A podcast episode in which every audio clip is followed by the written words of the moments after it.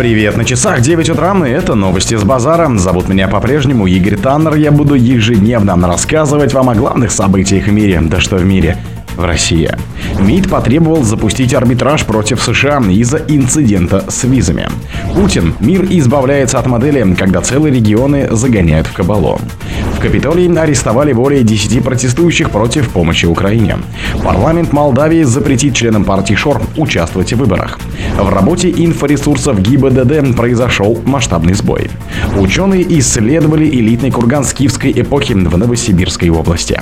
Спонсор подкаста Глаз Бога. Глаз это самый подробный и удобный бот пробива людей, их соцсетей и автомобилей в Телеграме. МИД потребовал запустить арбитраж против США из-за инцидента с визами. Москва требует немедленно запустить арбитраж против Вашингтона из-за задержки в выдаче американских виз дипломатам из России, заявил заместитель главы российской делегации Константин Воронцов на заседании Первого комитета Генассамблеи ООН в Нью-Йорке. Требуем незамедлительного запуска процедуры арбитража в отношении страны пребывания штаб-квартиры ООН.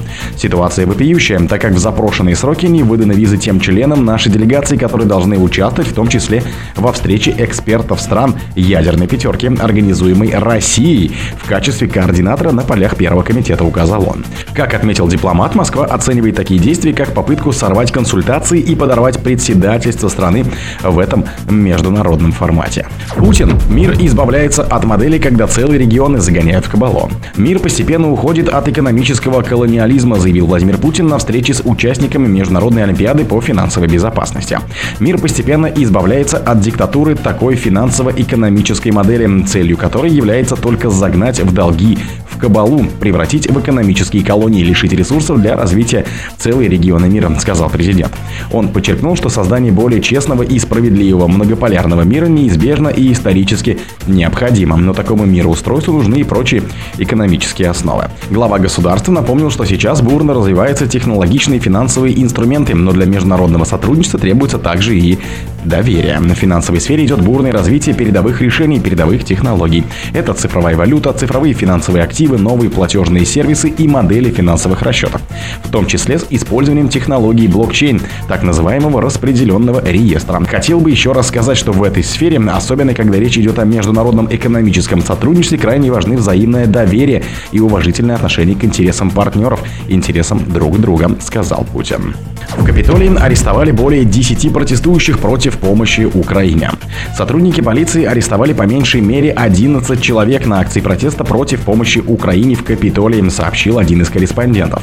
Изначально протестующие собрались на входе в офис сенатора Берни Сандерса, требуя прекратить финансирование Киева и начать переговоры. Некоторые активисты пришли с детьми.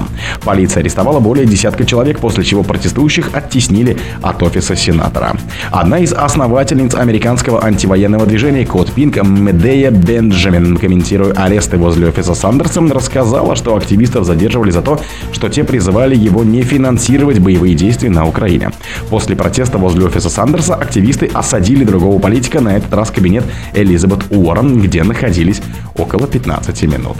Парламент Молдавии запретил членам партии ШОР участвовать в выборах. Парламент Молдавии принял в окончательном чтении поправки в Кодекс о выборах, запрещающие участвовать в них представителям партий, признанных неконституционными конституционными, передает корреспондент. Проект был принят во втором чтении голосами 58 депутатов, заявил спикер парламента Игорь Гроссу во время заседания. Оппозиционеры из блока коммунистов и социалистов покинули зал заседаний в знак несогласия с намерением правящей партии «Действие и солидарность» изменить законодательство в выборах. Депутаты из партии ШОР заседание бойкотируют. Конституционный суд Молдавии 19 июня постановил признать оппозиционную партию ШОР неконституционной. Парламент внес в избирательный кодекс поправку, которая лишает членов запрещенных партий права участвовать в выборах на протяжении нескольких лет. КС приостановил ее действия, а впоследствии признал запрет незаконным. В среду комиссия по чрезвычайным ситуациям установила критерии индивидуального запрета на участие в выборах сразу же после этого. На экстренном заседании Заксобрания депутаты от правящей партии приняли документ первом чтении. В работе инфоресурсов ГИБДД произошел масштабный сбой.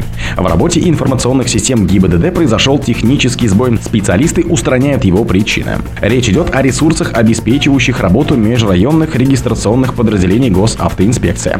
В связи с возникшими неполадками увеличено время предоставления государственной услуги по регистрации автомоторно-транспортных средств, уточнили в ведомстве. МВД просит граждан отнестись к ситуации с пониманием и в ближайшие часы не посещать межрайонные регистрационно-экзаменационные отделы. Ведомство дополнительно сообщит, когда подразделения ГИБДД вновь начнут оказывать услуги в полном объеме. Ученые исследовали элитный курган скифской эпохи в Новосибирской области. Ученые Института археологии и энтографии Сибирского отделения РАН и Новосибирского госуниверситета исследовали в Новосибирской области элитный курган раннего железного века. Найдены уникальные бронзовые и золотые бляшки, швейная гривна и костяная подвеска с изображением кабана, сообщили в НГУ. Археологические раскопки кургана номер 51 саргатской культуры раннего железного века проводились в рамках проекта РНФ в Венгерском районе Новосибирской области под руководством замдиректора по науке Института археологии и энтографии СОРАН Вячеслава Молодина и доцентра кафедры археологии и энтографии Гуманитарного института НГУ Людмилы Мыльниковой. Радиоуглеродное датирование было выполнено при поддержке проекта программы «Приоритет 2030». О других событиях, но в это же время не пропустите. На микрофона был Игорь Таннер. Пока.